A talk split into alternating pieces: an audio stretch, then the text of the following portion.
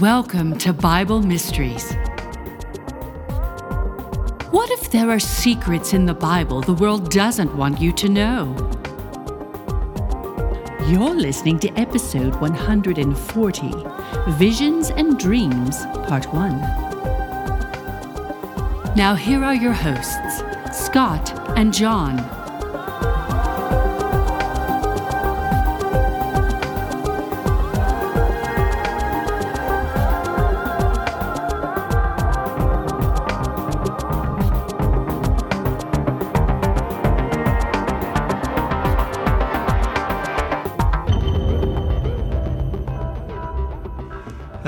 Welcome back to Bible Mysteries Podcast. I'm Scott Mitchell. I'm John Potts, and this is the show that talks about things in the Bible the world doesn't want you to know. We're going to get into dreams today, John. Yeah. Yeah. So, yeah, the world, uh, I don't know if the world's trying to hide the truth about dreams, but uh, there is something mysterious Yeah? about visions and dreams. So, we're going to dive into that. Um, we're going to start, though, by uh, thanking our subscri- uh, subscribers. Our premium podcast subscribers are the ones that make these episodes possible. Mm-hmm. And today's episode is brought to you by our seekers Marcus B., Natassia W., Djuana F., I think that's how you say that, uh-huh. Djuana, Mary M., and Christell H. Wow. Christell H.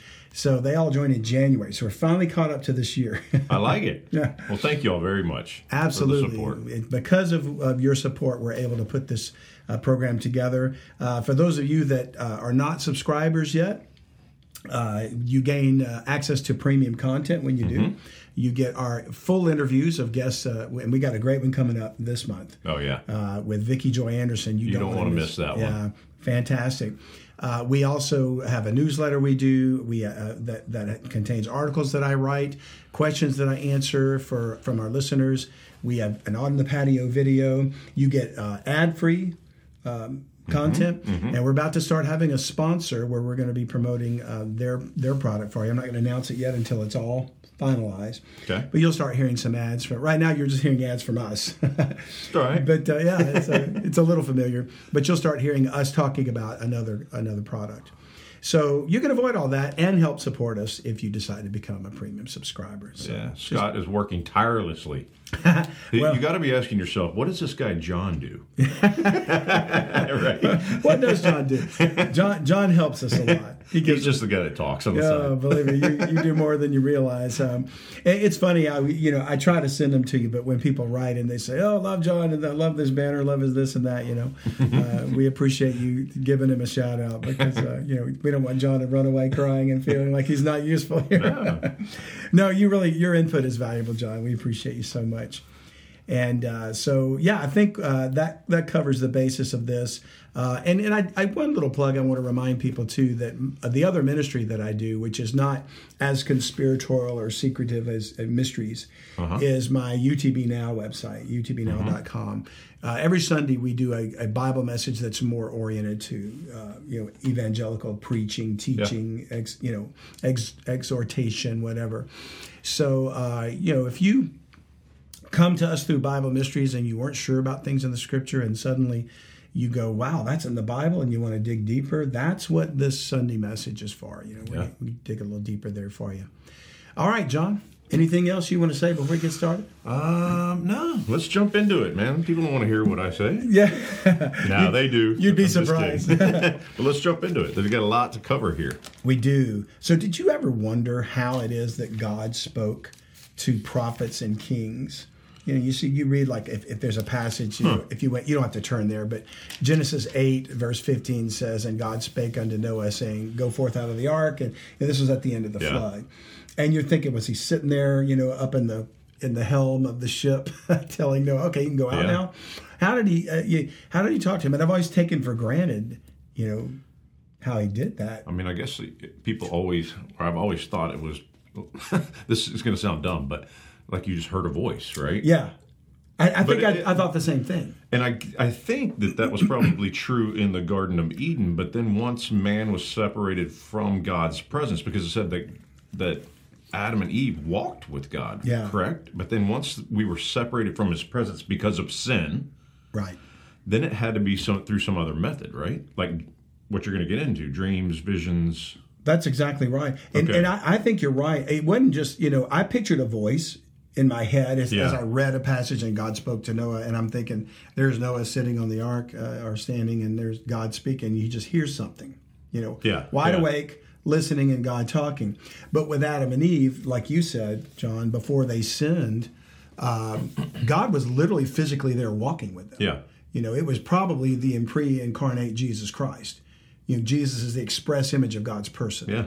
So he was just there as a as a man-like figure, you know, physical embodiment Mm-hmm. of God walking around talking to them directly, face to face. Yeah. And then once that sin happened, they lost that privilege. Which is interesting because uh, Satan was also there and talking to them. yeah.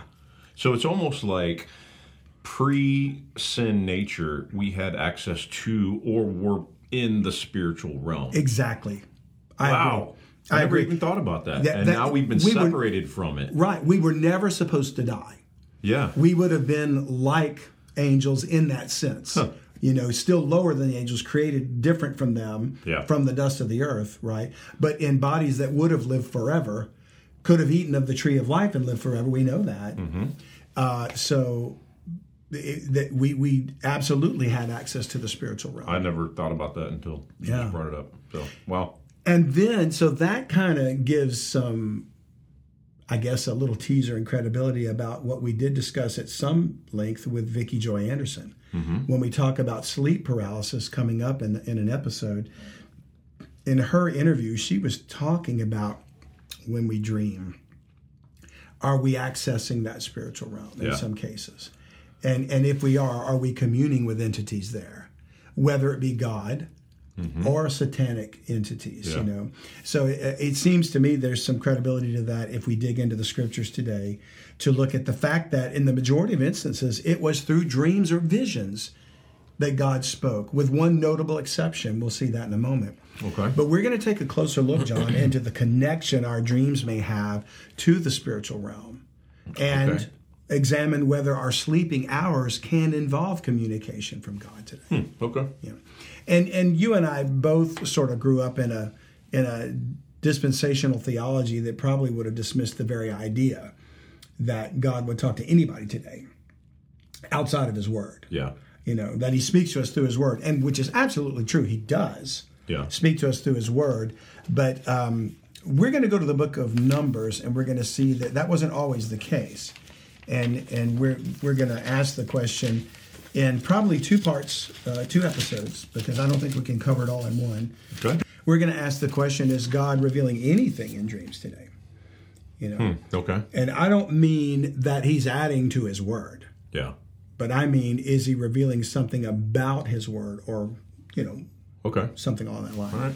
So I mentioned one notable exception. So to right off the bat, I'm going to see something that the Bible says about visions and dreams and God communicating. Okay. It's in Numbers 12, and we start reading in verse 5. It says, And the Lord came down in the pillar of the cloud and stood in the door of the tabernacle and called Aaron and Miriam, and they both came forth. Miriam, I believe, is Moses' wife, or, or, or Aaron's wife, excuse me. Okay. Okay. And he said, Hear now my words. If there be a prophet among you, I, the Lord, will make myself known unto him in a vision and will speak unto him in a dream. Hmm. So, right off the bat, God's telling us how he's going to speak. Mm-hmm. My servant Moses is not so, who is faithful in all mine house. With him will I speak mouth to mouth, even apparently, and not in dark speeches. And the similitude of the Lord shall he behold. Wherefore then were you not afraid to speak against my servant Moses? And there's a context here where they sort of challenge Moses, and God's saying, How dare you? Yeah. He's so uh, ordained of me to be the leader of Israel that you would challenge him when I actually speak to him directly, face to face. Yeah, there was something special. So Moses is not being Moses is not being spoken to in dreams or visions. No. he's being spoken to directly. directly and and would behold God's uh, what does he call it? His similitude, you know. Yeah, And um, he's one of the very few notable exceptions where God actually spoke to him directly. wow. Okay. Another is Jesus Christ himself. You know, Yeah. Uh, but the Lord makes clear that He speaks to prophets in dreams and visions. Mm-hmm. So now we stop and we think when God would say to Noah, "Go thou out of the ark," it's like, when did He say that? Well, He dreamed it. Okay. So if that's how God communicates, I think it's back to what you But said. But there's no proof of God speaking directly to Noah? None that I know of. No. Okay. So we, we have to assume that it's through a dream. We have to assume, and, and Okay. without making a, a wild guess, we're going to look at more scripture. Okay. You know, we're going to see more instances. So go to Genesis 15. Genesis 15 um, is the first recorded instance of a dream occurring where it's actually said how that this would happen. And interestingly enough, it's Abram or Abraham. Okay. His name was Abram before he was named Abraham. And we see it in verse 1, Genesis 15 1. After these things, the word of the Lord came unto Abram in a vision mm-hmm. saying, Fear not, Abram, I am thy shield and thy exceeding great reward. And there are times when it just says, and the Lord spoke to Abram or whatever, Abram or Abraham. The Lord spoke to him, and we just think, oh, he was, it was that voice, just, you know, blah, blah, blah, like Mrs. Othmar from the Peanuts, you know. But this is the first instance of a vision or dream occurring and it, with a person that's recorded. Not, you know, he could have been speaking to men before Abram. I'm sure he mm-hmm. spoke to Enoch, you know, Yeah. to, to others, and Noah, of course. But we now know that it was in a vision. He spoke to him earlier in chapter 12. Before before this is written in chapter 12, he spoke to Abram and told him to move to Canaan. Mm-hmm. So we can assume this was in a dream or vision as well. Okay. Yeah, and because we know based on what we read in Numbers, he said, "I'll speak to them in visions and dreams." So do you think a dream and a vision are the same thing? I guess I'd always, in my mind, separated the two. Like dreaming is like you're asleep, right? You're Yeah. you're in your subconscious. Where a vision, I always uh, pictured it like you're awake, but then you start seeing something that's Yeah. not. Uh, I don't even know how to put it into words. Like it's Yeah. not even what's going on around you. It's like all of a sudden you're just seeing something, but you're awake. Well, I'm so glad you asked that. Uh, did I just tee something up? Hey, man. That was my question too. I, I literally was wondering about the same thing. You know? And so I did a word search for the definition of vision and dream Okay. Yeah. independently. So I think where you're going with this is probably exactly what the scripture is telling us. Okay. That they're that they're similar, but there's a distinction between the two, and I think one of them has to do with being awake. Yeah, I mean, a- a vision seems to me like you're awake. Yeah. It's just you're seeing. It's almost like you're seeing a dream while you're awake. If that makes sense, I don't even know if that makes sense. Right. A dream is like you are out, you're resting, um, and maybe you're just your mind is just going through uh, like a movie that it's recorded almost. Right. But a vision is something that it's almost like it's being provided for you. I don't know. I, Well, when I have questions like that, Yeah. what I usually do, if it helps, and it doesn't always help, but sometimes it helps to go to the original Hebrew Okay, or yeah. Greek, whatever whatever you're reading, Old or New Testament. And the word vision in Hebrew is makaze, okay. yeah, if I'm pronouncing it right, and it means vision in the ecstatic state. So an ecstatic state means it's the root of ecstasy.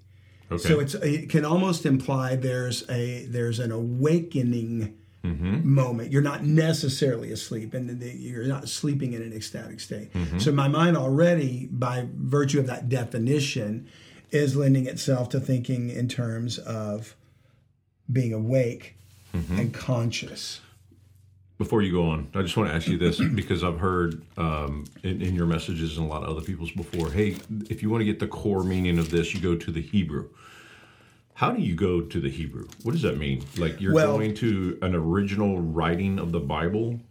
I, I use a program on the on a website called um, uh, suddenly drawn a blank on what it is, but it's a Strong's Concordance is contained in it. Uh, let me uh, let me get the website. And it gives you the Hebrew uh, Blue Letter Bible. Blue, blue, Letter Bible. blue letter Bible. Okay, Yeah. so then you can go to the original writing of the Bible to get a um, better interpretation. Well, let me clarify some terms so we don't mislead. Uh, So if you if I said the original writing, they don't exist anymore. The Okay. original Yeah, letter yeah. that Moses wrote, or Job, or Noah, or Yeah. Paul, or Peter, they don't exist. They've long since decomposed or fallen apart.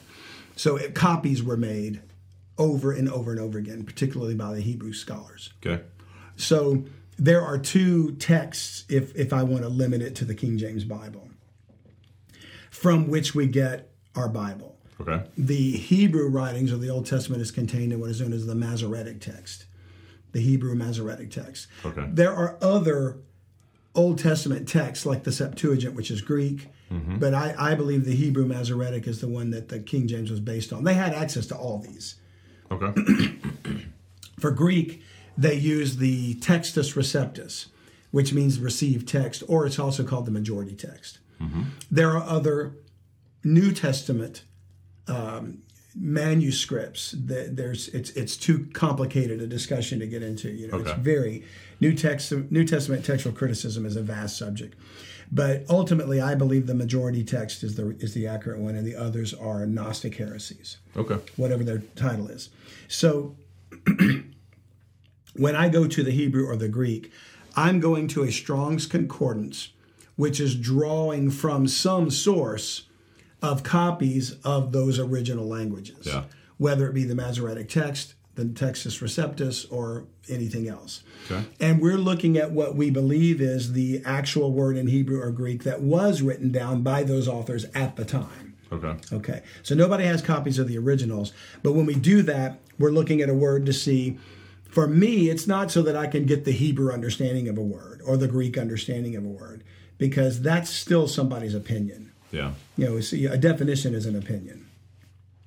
But I go and I look up other places where that same Hebrew or Greek word was translated in Scripture and try to get a Bible definition. Okay. So if that word was makaze or whatever, then I'm going to go everywhere and see where that Hebrew word was translated into English as vision, and I'm going to piece together a meaning of it from the actual text of the Bible. Wow. You know, I'll mention the definition like I just did the ecstatic state, but is that actually what the Bible says? Okay. and that's what we're going to dig into next. So Numbers 24 Yeah. is is the next passage we're going to go to. okay.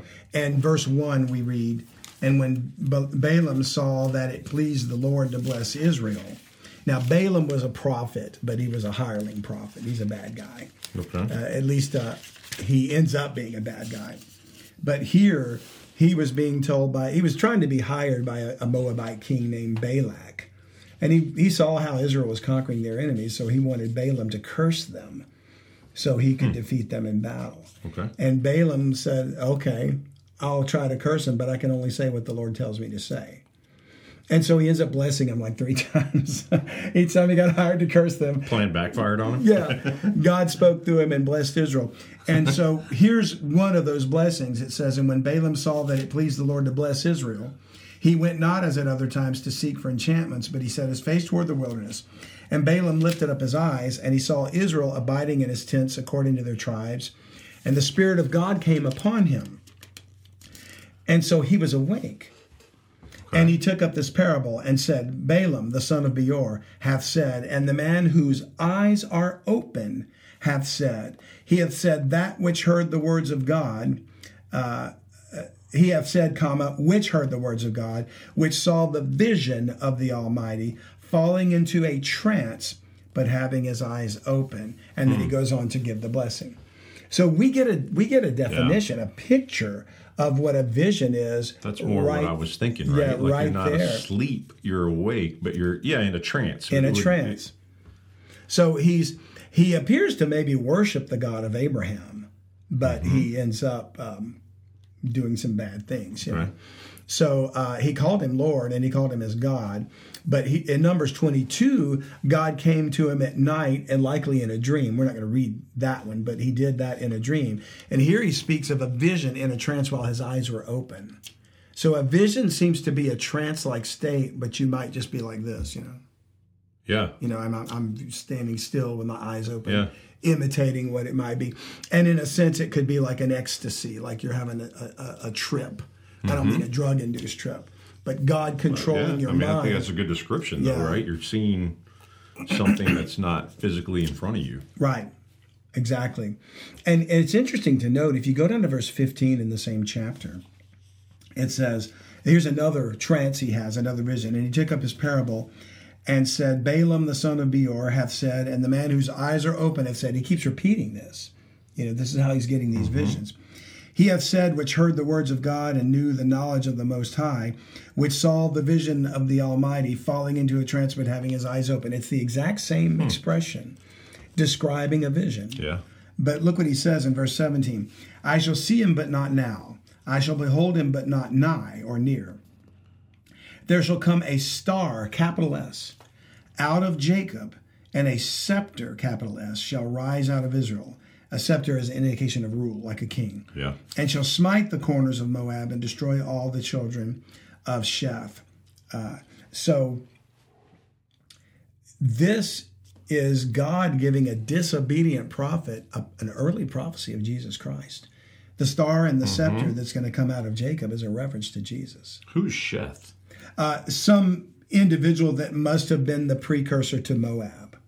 Wow. Like if we go back and look at the table of nations and the genealogies, you know, Moab came from uh, uh, Sheth, the children of Sheth, and it could be that it, it was a, a descendant of Moab or something like that. Yeah, but they're in that. It, I in find that it interesting because it's speaking about Jesus Christ, Yeah. correct, correct? And it's also talking about he'll destroy the children of Sheth. So it's almost like that's a prophecy of the end of time, right? Or end of mankind. Well, and it does. It does get into this connection that Moab has with the end times. Yeah. Like Moab doesn't exist today. Mm-hmm. Uh, it, the modern equivalent would be what Jordan, the kingdom of Jordan, Okay. or perhaps parts of Saudi Arabia. But is Moab a type of something else? And, and like Timothy Alberino points out in discussions we've had and in his book, Edom, Moab, they could be pictures of humanity that are types of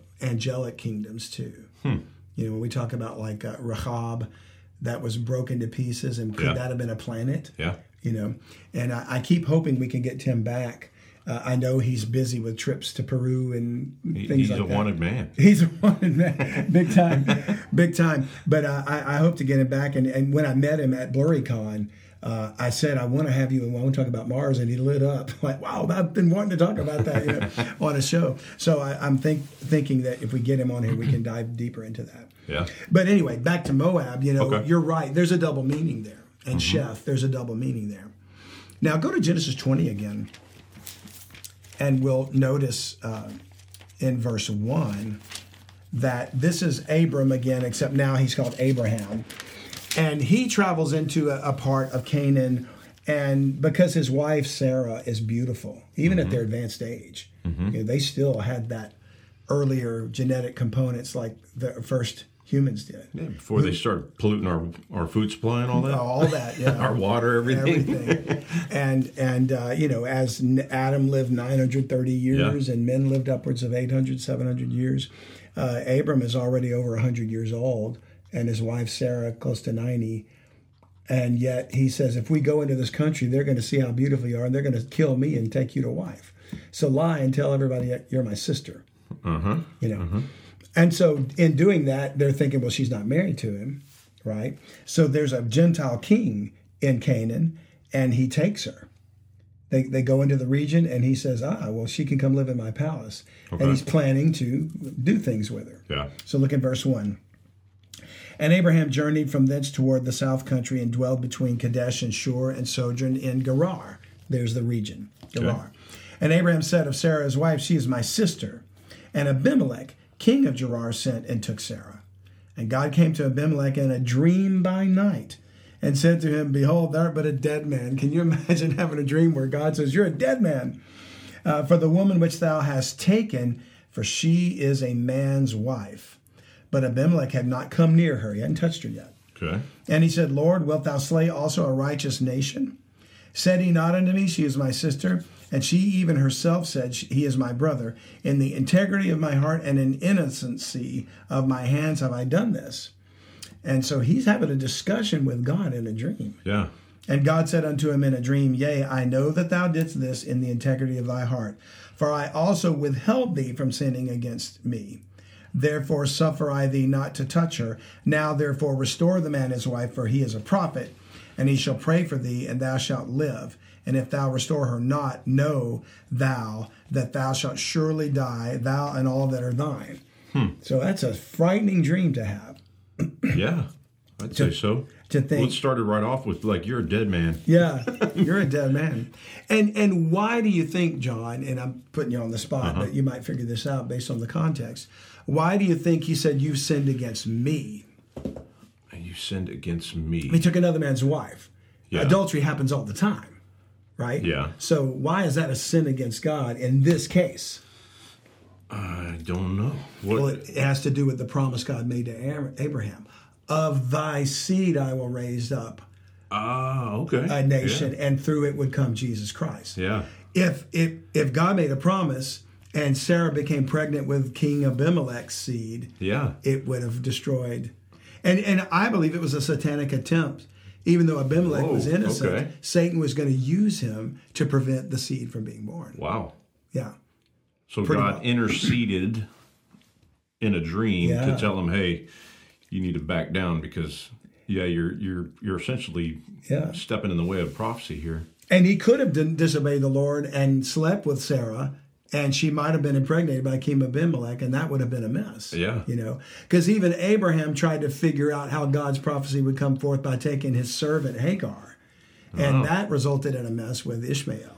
Hi, if you're enjoying this podcast, please consider being a full time subscriber. We are going to use these funds to expand the message and get the word out about what's in the Bible that the world doesn't want you to know about. That's right, John. We appreciate you listening, but we'd love it if you'd subscribe. That way we can reach more people with the time we have left. So enjoy the rest of the podcast, but think about subscribing if the Lord puts it on your heart.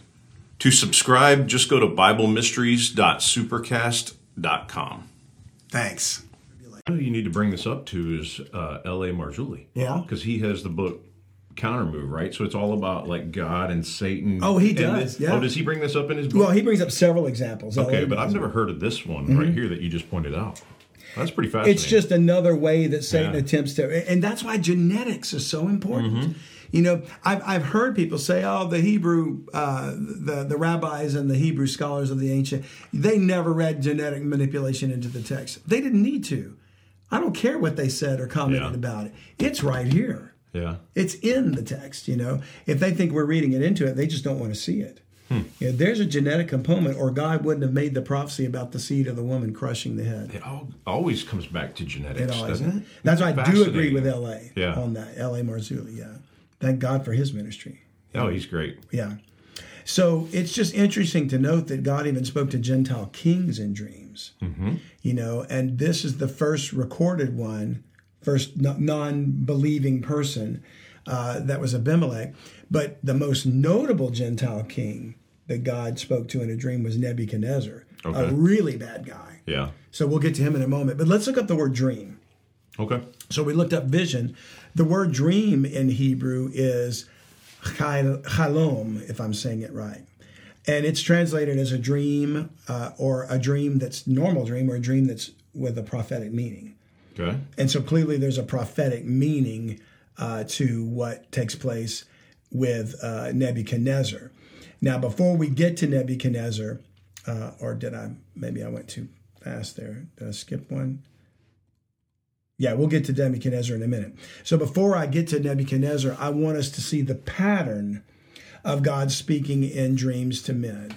Okay. Uh, so even Jacob in 31. And jo- uh, Joseph, though, is the one most people associate with dreams. And God gave him several visions. And then Okay. we're going to see the, the two people I would think that are most equated with dreams in the Bible are Joseph and Daniel. okay. But we'll just remember that Jacob wrestled with God. He saw the vision of the ladder, angels descending and descending. Those mm-hmm. were dreams. Yeah. So again, we're going to look at the word dream in Scripture. Are they dreams or are they visions? Well, both, but in this case, I believe we have a dream because it says so. Uh, we'll go to Genesis 37. And these were dreams that caused jo- Joseph's brothers to hate him, you know. So we look in uh, verse 5 uh, of Gen- Genesis 37, verse 5. And uh, there's Joseph is the youngest of the brothers. And when his brethren saw that their father, uh, uh, Jake, Jo- Jacob is Israel, their father, loved him more than all his brethren, they hated him and could not speak peaceably unto him. And Joseph dreamed a dream, and it's the same word, m- makom, or whatever we just read. Okay. Uh, Joseph dreamed a dream, uh, and he told it his brethren, and they hated him yet the more. So they hated him because his father loved him the most. You know, dad always loved you best. and they hated him for the dreams. And uh, he said, verse 6 unto them, Hear, I pray you, this dream which I've dreamed. For behold, we were binding sheaves in the field, which has to do with harvesting grain. Yeah. And lo, my sheaf arose up and also stood upright. And behold, your sheaf stood round about and made obeisance to my sheaf. And his brethren said to him, Shalt thou indeed reign over us? Or shalt thou indeed have dominion over us? And they hated him yet the more for his dreams and for his words. And it, it will come to pass that they did bow down to him Yeah. because they sold him into slavery. He ended up mm-hmm. being the top guy in Egypt, second under Pharaoh. And there was a famine, and all Israel had to leave Canaan and come dwell in Egypt, which is how Israel came to be in bondage in Egypt years later when they, uh, the Exodus took place. Yeah. But what? Not just one dream, verse nine. And he dreamed yet another dream, and told it his brethren, and said, Behold, I've dreamed a dream more. And behold, the sun and the moon and the eleven stars made obeisance to me. And later we'll see this dream fulfilled in um, Revelation twelve. You know, Okay. Uh, and he told it to his father and to his brethren. And his father rebuked him and said unto him, What is this dream that thou dreamed? Shall I and thy mother and thy brethren indeed come to bow down ourselves to thee to the earth? And his brethren envied him, but his father observed the saying. So even his, his brothers hated him for his dreams, and they called him, Behold, this dreamer cometh, you know. This dreamer cometh when they when they see him coming. Well, I mean, they're kind of. It, there's a lot of envy here, right? Oh, yeah. But it's like he has these dreams of like superiority, or like you're going to bow down to me, and then he's telling them about it. So then they're like, ah, this guy, like, and and it literally has to do with um, Jesus Christ, of course, becoming king and reigning over Israel. okay, You know, but in in the context here, he's talking about how they would all come to him because they would need to be saved by him. So he's, Joseph is a type of Christ. You know? Yeah. Even though Christ is from the tribe of Judah, mm-hmm. you know, Joseph is a type in that sense. In the same way, David is a type. You know okay, and therefore he saved Israel from starving to death so that they could grow to be a nation while in Egypt. You know, mm-hmm. and that's how they came to be a million some odd strong, Okay. so that then when they left, they con- conquered Canaan, because it's just a family right now. Yeah. You know, it's just it's just a family. Um, now I mentioned Nebuchadnezzar, so Daniel chapter two is the famous dream that Nebuchadnezzar had that Daniel interpreted. And if we go to chapter 2, verse 1, we read And in the second year of the reign of Nebuchadnezzar, who's the king of Babylon, and he'd carried Israel captive because of their disobedience. Nebuchadnezzar dreamed dreams wherewith his spirit was troubled and his sleep brake from him. We won't take the time to dream the dream that he had, but he dreamed about the four kingdoms yeah, the four empires, world empires, that would ultimately be destroyed by the fifth kingdom, which is Christ. Okay, You know, so the king of Babylon dreamed a dream that foretells the four Gentile kingdoms of the world that lead up to the return of the Lord Jesus Christ and the kingdom of God. Once again, God revealing to heathens prophecy yeah, you know. And um, of course, Daniel interprets the dream. And in Daniel chapter 4, this is a fascinating passage to me. Did you know this chapter was written by Nebuchadnezzar? I had no idea. It's the only passage of scripture that I'm aware of that a, hen, a Gentile, unbelieving king wrote a portion of scripture. I've never heard that before. Yeah, because God wrote it. God, uh, uh, gave him the vision and he wrote it, the dream. So we're reading verse 4. Well, verse 1 is the context. He writes, Nebuchadnezzar the king unto all people, nations, and languages. Now, he probably had a scribe write it down, but it's his But he's declaration. dictating it, Yeah, yeah. he's dictating. Verse 4 I, Nebuchadnezzar, was at rest in mine house and flourishing in my palace. I saw a dream which made me afraid, and thoughts upon my bed, and the visions of my head troubled me. Therefore made I a decree to bring in all the wise men of Babylon, and on and on. And they couldn't interpret the dream, so um, he ended up getting David to interpret the dream. And you know, he mentions a vision and a dream. So it seems that there can be night visions that are also dreams. Yeah, So when we were asking about the difference between a vision and a dream, know, they do intersect apparently. You can be awake and have a vision, but probably not a dream. So maybe that's where the term daydream comes from. Yeah. You know, but you could also be uh, at night have a vision too, Hmm. Okay. and so that would be a, a dream. Yeah. You know. Um, so, like I said, he wrote the only chapter of scripture I'm aware of that was not written by a Jewish believer, unless you want to count Job. And we don't really know whether Job was a Semite or, you know, what. Okay. He was certainly a, a man that feared God, though. Now, as I mentioned, uh, Daniel, of course, uh, is associated with dreams. One of the other two in Scripture that are most, in my opinion, associated with dreams. And he explains one of his dreams in chapter 7. Again, we're not getting into the details of the dreams, but we're looking at the circumstances surrounding the revelations. Okay. So Daniel 7, verse 1 In the first year of Belshazzar, king of Babylon, which I believe was the son of Nebuchadnezzar, Okay. Daniel had a dream and visions of his head upon his bed. Then he wrote the dream and told the sum of the matter. So um, he was doing both here. And it could be a night vision is a dream, or he could have both. He could have had a Yeah. vision and a dream. You know, maybe he was awake. So in some cases, Daniel was spoken to directly by an angel of God you know, because we're going to see in a moment that the man Gabriel appeared to me and he said to me such and such. Okay.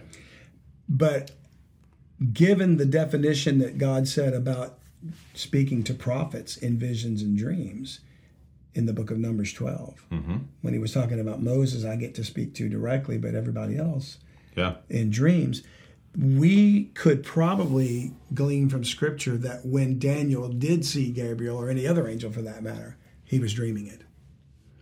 Hmm, Which okay. tells me angels can talk to us in dreams. Yeah. And if God's angels can, could fallen entities do so? Sure. And that's one of the things Vicky Joy Anderson brought up, you know. So go with me to Daniel chapter 2 again, back to where we uh, we first mentioned Nebuchadnezzar having a dream. It turns out he couldn't remember what the dream was. He was disturbed by it, and he called all his magicians and wise men, and they couldn't tell him. We don't know what you dreamed. Yeah. Nobody could tell you that. But there was a man in Israel that could. okay. And because God gave Daniel the vision. So look in verse 19. Daniel 2:19. Then was the secret of the vision revealed unto Daniel in a night vision.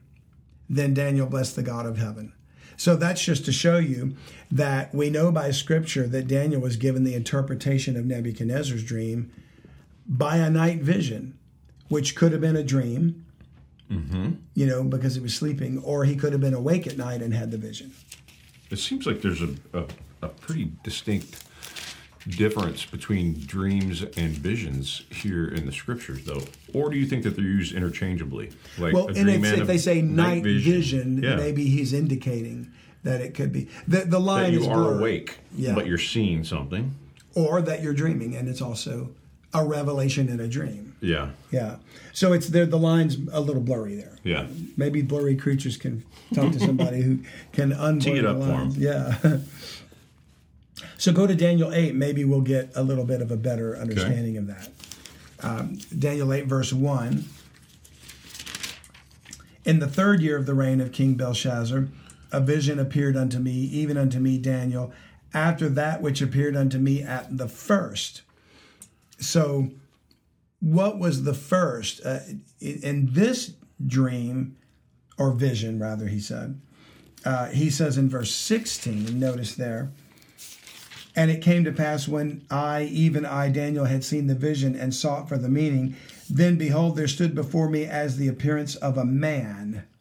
And I heard a man's voice between the banks of Ulai, which was a river, which called and said, Gabriel, make this man to understand the vision. Well, we know Gabriel's an angel. yeah, So when, when Gabriel comes to speak to Daniel, it's in a vision. Mm-hmm.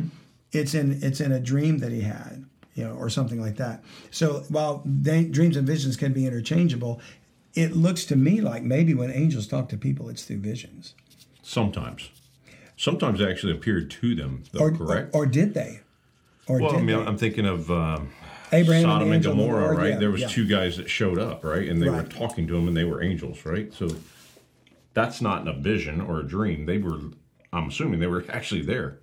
Yeah, Because there I- was I've other always- people in the city that I've saw him and said, "Bring those too. guys in here. We want to, you know." Yeah, when Lot, and Yeah. and maybe that's why when they're described that way, they're called the two men. The Lord appeared to Abraham. So when we read those words, and the Lord appeared to Abraham, Abraham in the plains of Mamre, then you Yeah. know it's not a dream. You know, if he appeared, or it would have said appeared to him in a vision or in a dream. Yeah, yeah. So I think that was physically. So yeah, there's exceptions. okay. Yeah, and and even the two angels that went on to Sodom pulled Lot, dragging, dr- kicked him, dragging, dragged Mm-hmm. him, kicking and screaming is what the word I was trying to say, out of Lot. So you're absolutely right. There are But then the the angel that appeared to Joseph, and I'm speaking of Joseph and Mary, right?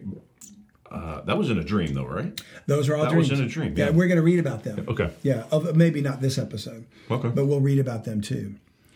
So, Hmm. um, so go read back to Daniel chapter nine again. Okay. It- It's Daniel nine is that pivotal chapter of the book of Daniel where uh, we get that whole prophetic uh, teaching about the seventy weeks. Okay. You know, which has to do with years. And so, um, if we read in verse twenty-one. And by the way, it's, it's sometimes people don't really understand or, or pay attention to this. They want to jump right down to the prophecy of the angel, which was probably Gabriel here.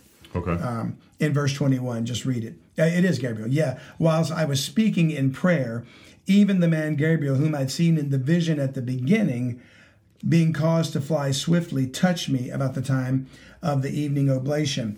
My argument would be that Daniel was in a trance or having a day vision here.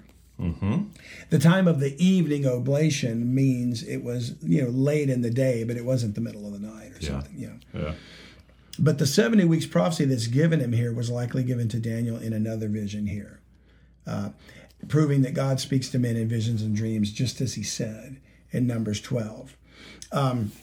Kind of fascinating. Sorry, I'm interrupting your. What were you going to say? Well, where I was where I was going with saying one of the things people miss is that the reason why um, the angel came to Daniel in this particular vision was because the first 20 verses of the chapter is Daniel coming to understand by books how long Israel was going to be in captivity yeah. and realizing they were carried captive because of their sins. Okay. So he begins to confess the sins of Israel. And the first 20 cha- verses of the chapter are the confession. And I strongly believe in my heart that this is a picture of Israel's confession that they need to make before the Lord will turn his face back to them Wow. in the future. It's a type of that Yeah. because after he made his confession, in fact, it says while he was doing it. Uh, look in verse um, uh, verse twenty. And whiles I was speaking and praying and confessing my sin and the sin of my people Israel, and presenting my supplication before the Lord my God for the holy mountain of my God, which is Jerusalem. Yea, whiles I was speaking in prayer, even the man Gabriel appeared uh, to him. So I think as he was making the confession, he went into the trance and he had Yeah. the vision. And the point being, it's a picture and type of when God had said, I'll go return to my place until they make their confession, Yeah. till Yeah. they acknowledge their conf- offense. And um, that was in Hosea 5. Mm-hmm. And then in Hosea 6, we see the answer of Israel. So let's return to the Lord. Mm-hmm. So I think that it's a picture. In fact, I believe that 1 John 1 9, if we confess our sins, he is faithful and just to forgive us our sins and to cleanse us from all unrighteousness. That has been mis- misunderstood for centuries Okay. to mean I've got to pray every night and confess my sins of the day Yeah. Yeah. in order to be forgiven. There are many Christians, I think, that believe that. Okay. John is a Jew. Yeah. Yeah. He wrote that in the context of the future time of tribulation. And he writes about it is the time of the Antichrist. You know, there are many Antichrists. And he writes as a priest, uh, the new priesthood of Israel. Okay. So he is saying, we, Israel, the nation, it's the national program that goes back to after the close of the uh, Paul's epistles. Hebrews is Yeah. the next letter. And so from Hebrews through Revelation, you're really dealing with the end times. Your Hebrews gathers the nation back together. Mm-hmm. That's why it's called Hebrews. Okay. And they talk about being a priesthood, and Christ is their high priest. And so they make their confession and that's when God starts dealing with them, as a nation again. So uh, for, to me, First John one nine, it's got a broader application, but I don't want to misapply it. Yeah. Its its actual contextual and dispensational application is for Israel to make their confession, and when they do, God will deal with them as a nation Yeah. again. And guess what they're going to receive? Dreams and visions. And that's something. Wow. Yeah. Okay. And and right now, nationally speaking, they're not His people. You Yeah. know, we can Because they did deny the Messiah. they rejected Christ and turned away from God and everything else. They became, Lo-ammi, not my people. Hosea chapter 1. Yeah. Hosea is the book of divorce. Okay. God is a, Hosea is a type of God the Father. His wife, Gomer, is a type of mm-hmm. the adulterous wife, Israel. Okay. So when because she went a whoring after other gods, Israel was divorced by God. Gotcha. and the setting aside, the blinding, the beginning of sorrows, whatever you want to call it. Uh, uh, Israel being in darkness for 2,000 years. And it's interesting in, in Hosea chapter 6 when they say, Come, let us return to the Lord, they say, He's smitten us and He will heal us. He's stricken us and we will be uh, bound up, you know, mollified. And they say, After two days, He will uh, raise us up in His sight. Two days, After two days, day with the Lord, it says a thousand years. Yeah. two days, 2,000 years. It's all starting to make sense. It, it is to me. so, the real great question then for our discussion here about Yeah. visions and dreams is Is God speaking to us in dreams today? You know, we could we could apply what we just discussed about Israel making their confession, and we're going to see later on that young men will dream dreams, and you're I'll pour on my spirit and everything else. And there's a context to Israel, but is there any context for us today as we approach the last days? yeah. And the question is going to be answered next week. Oh, I gotta wait. You got to wait. You're gonna make my wife mad again. I know. Hmm. Anytime you do a part two, she gets mad. She's like, "Why don't you guys just keep talking about it?" We could. but we're going to have something to talk about next week. Because we're going to literally get into that very question. Uh, is he speaking to us in dreams today? And we want to discuss if we are, and there's a possibility that he is. Uh huh. And when, when we get into the, our interview with Vicki Joy Anderson, and she talks about dreams, I think we're going to see some Yeah, that whole interview kind of blew my mind. Me too. It took me a while to go to sleep that night. Did it? Yeah, because I, I mean, I never thought about my dreams, Yeah. and, and we're teeing up that whole interview. But if people need to subscribe just so they can Yeah. hear this interview, it's like an That hour and a half long, and I literally had never thought of dreams this way. So that's what I meant. It took me a while to go to sleep that night because I was like, man, what's going on in my head here? yeah, and she explains it. And we're, she, the whole the interview is not just about dreams because we talk about sleep Yeah. paralysis and and, and sleep paralysis attacks, and uh, we've discussed a little bit about that before, but we go into greater detail. Oh, we talked about making covenants Oh, with yeah. spiritual beings in your dreams. I was like, whoa, I never thought of that stuff before. exactly. But when she started talking about praying a prayer before she goes to bed at night, Yeah. because of her experiences with attacks. Yeah. And she's saying, not only am I asking that you not allow me to succumb to attack, but if I encounter any redeemable entities, Mm-hmm. Yeah. that was the term she used. Mm-hmm. Uh, in my dreams, give me the courage and the grace to show the gospel. In your dreams. Yeah. So Which blew my mind. I, that blew my mind too. So next week, Lord willing, we're going to do Visions and Dreams Part Two. Discuss whether or not God is speaking to us in dreams today, and set the stage for our interview with Vicki Joy. Okay. Good so deal. you don't want to miss it, folks. No, Well, as always, John, thank you absolutely. for being here today, and thank you for listening. We hope that something we've said will be a blessing to you. Um, we've asked a lot of our seekers to come up with suggestions of like a sign off statement, Okay. and we've gotten some really good ideas. But Okay. I'm going to have to say there's one that I'm leaning towards that okay. Sandy, my wife and producer, suggested. Uh, just off the cuff one day, you know, because Okay. because I This is going to be the first episode to use this new sign off. I'm going to test it out. Okay. Test it out and see. So until next time, watch and look up Ooh, I like it. because I think we're in the last days. Yeah. Yeah. So watch and look up, and we'll see you next time. Thank you for listening. If you like what you heard, please consider subscribing to our premium ad free content at BibleMysteriesPodcast.com.